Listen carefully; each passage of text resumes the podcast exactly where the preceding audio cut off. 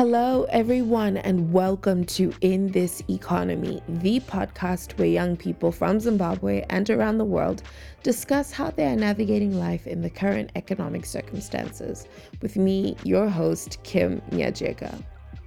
So, today we are circling back to a topic that I think remains very relevant and on the minds of young people who live in developing countries, but especially for young people who live in Zimbabwe. And that is the idea of leaving home, of migrating to another country. In part one, we had a conversation with someone who moved to America through university and chose to migrate there full time. And for part two, we're discussing the a completely different angle.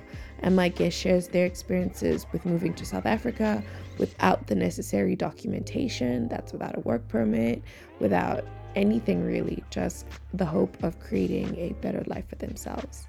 Um, just a disclaimer, and I guess this is the first time I've ever done this. Um, my guest does share that they chose to move back to Zimbabwe and that for young Zimbabweans, the best way out of their situation is through entrepreneurship. And as you know, if you follow me on social media, this is something I don't agree with at all. But I do understand where my guest was coming from in this regard. But I think you should listen to the episode and really let me know what you think um, with the points of view that they share, the experiences, and where they're coming from with it. So, yeah, please do not forget to follow the podcast on Instagram at In This Economy Podcast and follow me, your host, at Kim Nyajeka on Twitter. And let's keep this conversation going. So, yeah, let's get into the episode. All right, so today we're discussing part two of Leaving Home in This Economy. In the last episode, I spoke to a young Zimbabwean who had moved to America, and today I have the pleasure of talking to my guest who has had experience moving to South Africa. So, welcome to the show. Thank you. Do you want to introduce yourself for everyone? Yes. Mm-hmm. My name is Bevan Chikosi. Yes, I'm from Wedza. Oh, okay, that's yes. great. That's great. Thank you. All right. Um, so the first question I have for you today is: When did you know for sure that you wanted to leave Zimbabwe? Okay, thank you for that question. Mm. That was uh, 12 September, mm. 12 September 2012, mm. when I decided to leave from Zimbabwe to South Africa. Yes. Okay. Mm-hmm. And um, what was the biggest motivating factor? Okay. The motivating factor was all about employment. Mm. Yes. So that was the biggest one? Yes, mm. seeking mm. green pastures mm. so that you can earn money, then you can do better in future. Okay. So yes. at that point, there were just no opportunities here in Zimbabwe for you, or you just wanted to go and see? I just wanted to go and see because. Mm-hmm you can hear many stories about South Africa from different people mm. who are just going there and become successful. Mm, yes. I see, I see. And was there like a specific field you wanted to get into, or specific kind of employment, or you're just happy to do? I was just happy to go there. Yeah. Yes. Okay. Yes. All right. No, that's good. And do you mind sharing the process that you went through because it's very different than when you know a lot of the guests I've spoken to just say okay I left home for uni or I left home because I got a job and then you know I proceeded to go. So what was your process like? Okay.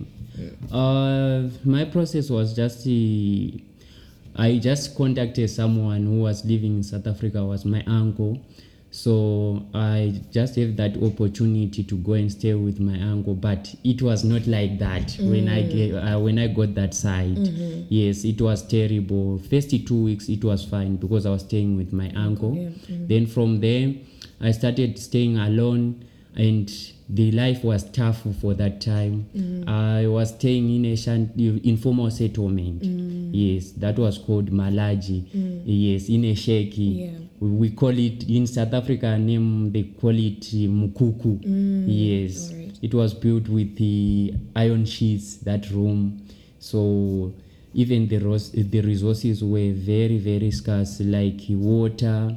There was no electricity. There was no piped water so it was difficult. Mm-hmm. It was a high crime zone, mm-hmm. prostitution, and also everything that side. Mm-hmm. It was terrible. Mm-hmm. It was a terrible environment that I was living in. Mm-hmm. but for after six months then i got a job because i applied but uh, my challenge was that uh, i didn't have a visa or a work permit. Mm. Yes. Were there lots of Zimbabweans in that area as well? Yes, there were a lot of a lot of Zimbabweans in that area, but you know the situation of staying in informal settlement, mm. how it is. It mm. is a pain in the ass. No, definitely, yes, definitely. yes. And in that community, was there? We read a lot in the news about how in the um, informal towns and the shanty towns in those areas in South Africa, there's a lot of xenophobia. In that South Africans are very anti foreigners being there. Did you experience any of that while you were there? Uh, about xenophobia, no, but uh, about uh, theft. It was a problem. Okay. Yes, mm-hmm. you can left there going to work in the morning. You can go to work. When you come back, you can find your room empty. Empty, yeah. Yes, so it was terrible, mm. and also drug dealings. Yes, mm-hmm. Okay. it's happening that side. Mm-hmm. Yes. And so, what was the most challenging aspect about settling? Um, so, of all where you were living, looking for work, in all the things you had to do while you were there, what was the most challenging aspect? Okay. First thing, I did not have a, a, visa Yeah. or a work permit. Mm-hmm. So even if you think about, well, even if you think to apply for a better job, mm. you can go to interview. Yeah. But first thing, they ask you about work permit or a visa, and mm. you don't have that, mm-hmm. so they don't accept you. Then second thing, language barrier mm. Language barrier it was very difficult because even if you speak in english some of the people they don't understand that english. Mm. Yes so they just want to speak in their local language Yeah. you see mm-hmm. so it was quite challenging mm. yes So, what kind of work were you able to find when, with all those barriers in place? What were you limited to a certain kind of occupation? I started as a gardener, mm. yes, in mm-hmm. doing housekeeping, mm. yes. Then from there, I proceeded with my education. Then I started studying, doing the distance learning, Mm. yes, with the college. Then I started to apply for better job after I got my certificate, a diploma in human resource management, yes, and also in agriculture.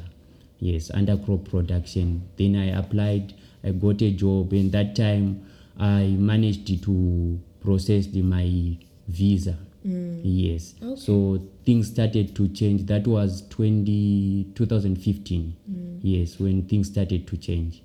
That's really that's really interesting. First of all, congratulations Thank on- you. on your qualifications. Thank you. Um, but when you were studying, how was that? Was that not challenging in the living environment that you were in, trying to balance um, like informal work and then also studying? How difficult was that? Okay, the first thing that I did when I got that job of being a gardener and housekeeping, my boss helped me to proceed with my education, my studies, you see. Then from there, things started to change To because I was staying with my boss. Oh, I yes, see. yes. Okay, I yeah. moved from the informal settlement, yes, to a proper mm, Mm, house, yes, Okay. yes. So, why did you decide to return to Zimbabwe?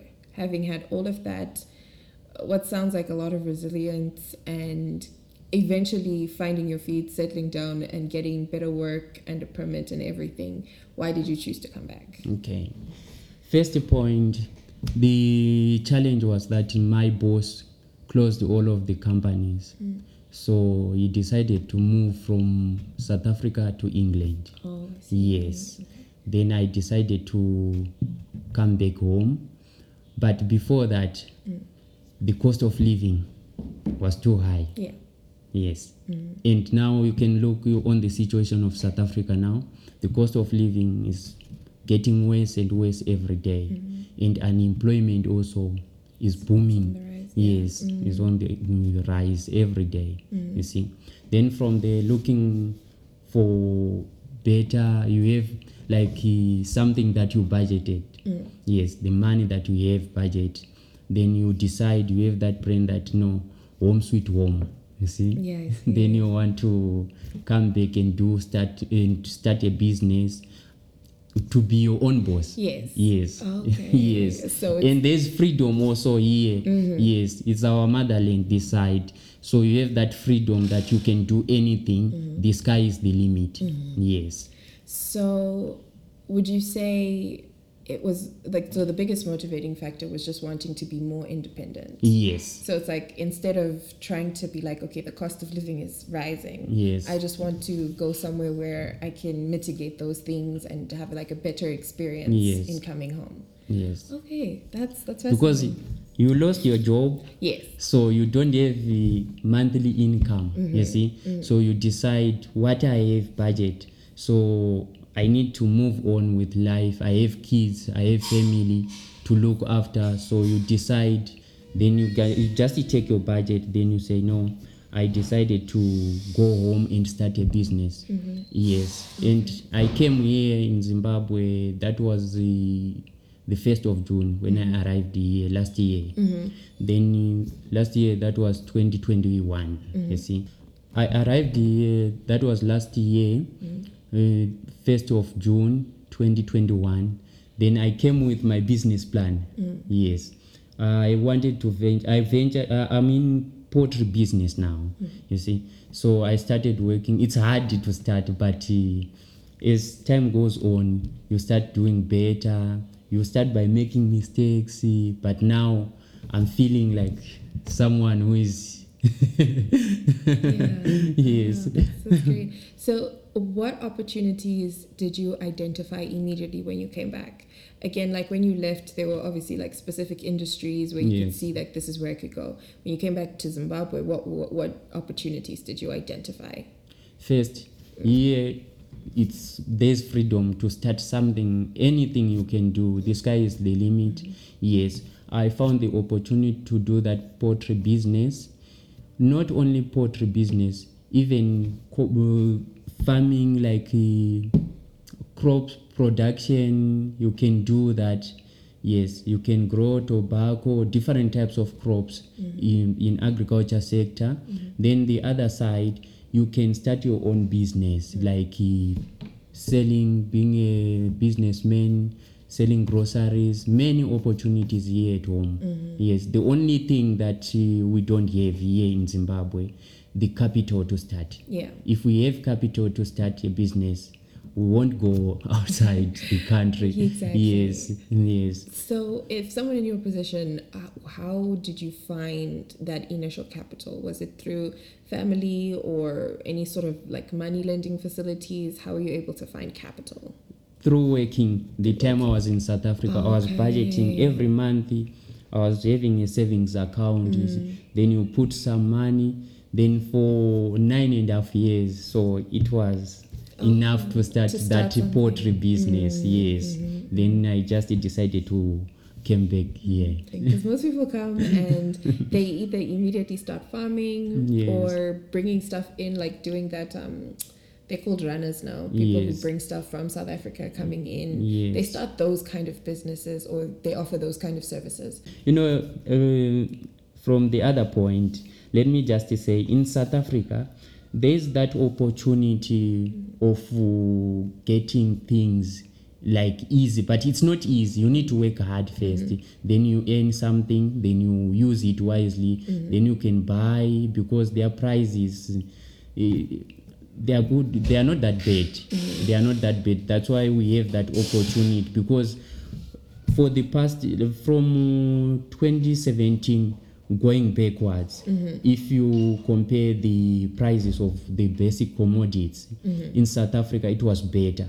So you have that opportunity that uh, you end your monthly salary then you can just uh, allocate your budget then after that you can just say no i want just to buy something mm. here because it's cheap then you send it home. Yeah. then when they arrive this side you can just make arrangements with someone to sell your products that you mm. are selling. Mm. Then from there you are Yeah. going yes Yeah, you're going- forward with your future mm-hmm. you see. All right. yes that is the, oppo- the only opportunity that we have that time from 2017 going backwards. Mm. but from 2018 coming upwards now it's difficult to do that because basic commodities are expensive Mm. i think on weekly basis prices are changing Yeah. yes prices are changing so it's difficult now to survive in south africa Mm. yes so that's why now many people they are coming back home. Yeah.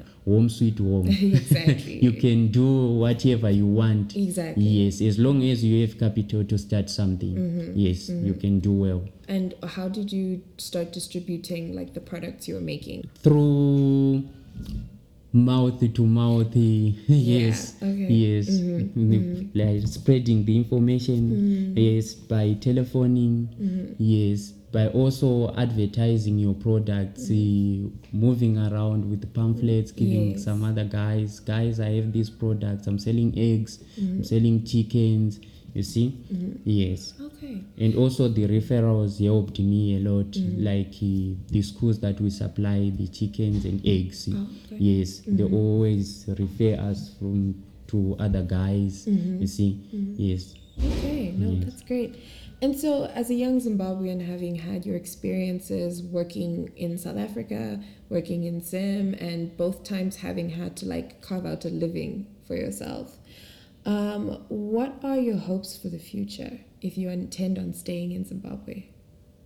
to become my own boss. Yes. yes. Yeah. that is the first thing you mm. see. Then to grow. Mm. To grow. When mm-hmm. i- if you are in a business you need to grow every day you meet different uh, mm, aspects you see about life then you when you are in business you- someone can come and you know why uh, why why can you try this?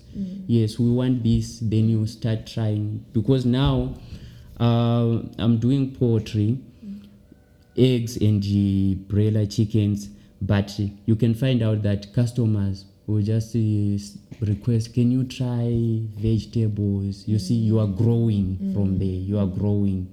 You are growing. So it's something that is good you see? Yeah. yeah. Okay, and just as a final question, a lot of people go outside of the country, um, they study something, and when they come back, they find they can't use those qualifications. And you've decided to like sort of take your place in a specific market using the qualifications and experience that you have. What advice would you give to someone who can't find like readily find like a job in their field, but wanting to then I don't know just start their own thing? uh, the other uh, the advice that I can give to those guys who fail to, to do something here with their qualifications, I will just advise them if you have that opportunity, if you have land, you see, you can do farming. Mm. Yes, cash crops, mm. tomatoes. You start from small things, then you be you grow big. Mm. You see, growing tomatoes in agriculture because here we have uh, we have availability of land. Yes. You understand? So you need you need to utilize that land. Yes, growing vegetables, even tobacco. If you have that uh, that power, that Exactly. yes, that energy that I need to do something. Yeah. You see? Yeah. Because you can just like uh, myself. I planned to. You can just say, uh, for example, you can plan to do poultry only, like uh, rearing of chickens, eggs. You see, then from there you can meet some other guys saying, no, what you are doing is good. Can you just add on something like vegetables? When someone come to buy your products, mm. you just add on vegetables. So Okay. that market, you see, Exactly. It's, crea- it's creating it on your own. Yes. So, uh, and so, so from what you're saying, I get that as like young Zimbabweans, you just have to like use whatever networks you have, take Yes. whatever you can do, and Yes. just make it work. yes, Basically. forget about your qualifications. Oh, okay. Yes, Yeah. start working. Just that. uh, start working mm-hmm. use that land that we have mm-hmm. yes mm-hmm. so that land that we have if we utilize it wisely then you can grow from there then you can start something whatever whatever potential you have, you mm. can do here in Yeah. Zim mm. because it's our motherland. Yeah. Yes. Mm. We don't have limited resources here. we have availability of everything here. Land. We have different types of things here in mm-hmm. Zimbabwe compared to South Africa. In South Africa, it's very difficult to start a business because you need to register it. Uh, many things happen in South Africa. Mm-hmm. It's it's not like here in Zimbabwe. It's not home. Mm-hmm. You see. Yeah. And would you say that perspective is coming from being a Zimbabwean in South Africa? Yes. Or that's just it's just harder in South Africa. Just It- it's even just if you're hard, South African. It's just a hard because when you just leave from Zimbabwe to South Africa, Mm-hmm. right, you, you don't have anything. Mm-hmm. You are just on your own. Then with few clothes that you have to change, yeah, Mm-hmm. you see, you want something better, you see. But uh, it's not like that when you get there. Yeah. It's not like that. It's very tough. Yes, you can. That's why you can find out that uh, uh, someone can go there and spend like two, three years. Then you can start. You or she can start phoning you back here at home. I'm okay because it takes time mm. to get what you want. Mm. Yes. Mm. Before you do anything, you need to sort out your life first. Yes. Then you start from there. So it takes long. Mm. Three to four years. Yeah. Yes. Okay. Then you start sending something home. Mm. Start in- you just anything to support your family here. Exactly. But it takes time mm. and it's very difficult. Mm-hmm. And there are challenge many challenges. Mm-hmm. Many challenges. Mm-hmm. Yes. So it's better to be here in Zim. I, I I encourage anyone who is listening to this conversation to just stay here in Zim. Yeah. Then we can do something. Yes, if you have uh, qualifications or something or a visa, yes, you can go outside the country, but you end up here You again in. Zim. Yes. Bevan, thank you so much. This was such a great conversation and thank you for sharing your experiences and It's my pleasure. do you have any last words for whoever's listening? I tried my best to make it clear that uh, home is the best. Home is the best. Yes. No, that's perfect. Yes, home is the best. That's perfectly fine. Yeah. Thank you so much. It's my pleasure. No worries. and that is the episode. A huge thank you once again to my guest Bevan for coming on this platform and sharing your experiences and your points of view with us. I really do appreciate it. And thank you, the listener, for tuning in. Um, I've said this before, but as you know, I record the intro and the outro of the episodes after I've listened back and edited, you know, the episode, like put everything together. Um, and I found it interesting when Bevan was talking that he did not experience um, any xenophobia. He said the crime in South Africa was really bad where he was staying, but he didn't experience xenophobia. And I think it would be remiss to do an episode discussing, you know, undocumented immigration to South Africa without just commenting on the issue of xenophobia. And I think as someone who moved to South Africa, completely documented, I went for university. I experienced it in through like a lot of my stu a lot of my fellow South African students um in the microaggressive ways but also in very blatant you know you're not welcome here. Um and it's honestly the first place I've ever felt like not home. I've, I've ever felt not welcome and it wasn't great but that wasn't fully from my own experience. It's from something I witnessed. So it's a little story time. In 2015, um, there was the first Fees Must Fall protest. And in the middle of the protest that was happening on campus, and I will admit at Rhodes, in 2015, that protest was quite calm. Like it wasn't as violent as subsequent protests were. The police were not called as quickly. Um, and that's not to downplay anyone's experience, but compared to like UCT and Wits at Rhodes, there was the shutdown and I think there was there was one day of you know police intervention, but in comparison, I would say that that one was calmer. All the subsequent protests on campus that followed the 2015 fees must fall, wild. But 2015 was slightly less um, there was slightly less friction with the authorities. I will say that. Um, but in the middle of that protest happening, um, then came there was another protest that was going on in the township of Makhanda, uh, where Rhodes University is. So it's a small town, it's a student town, and you can still see like the apartheid lines between the university where the rich people lived and where the black people were segregated. That is the word segregation. You can still see the segregation lines very clearly in the neighborhood.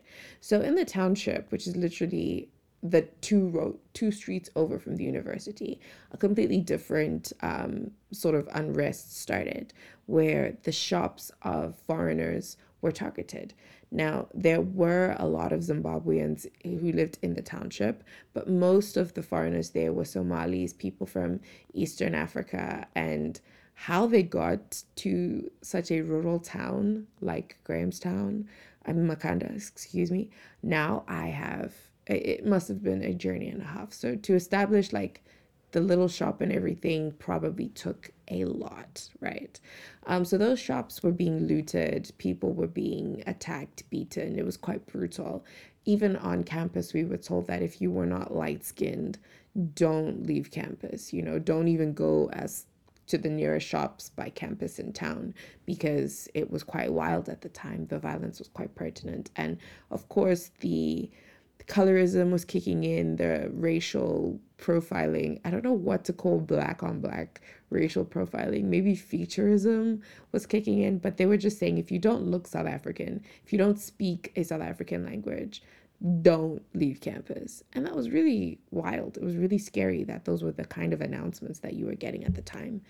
Um, but a couple of days later, uh, the foreigner, the foreign people then went to when everything calmed down.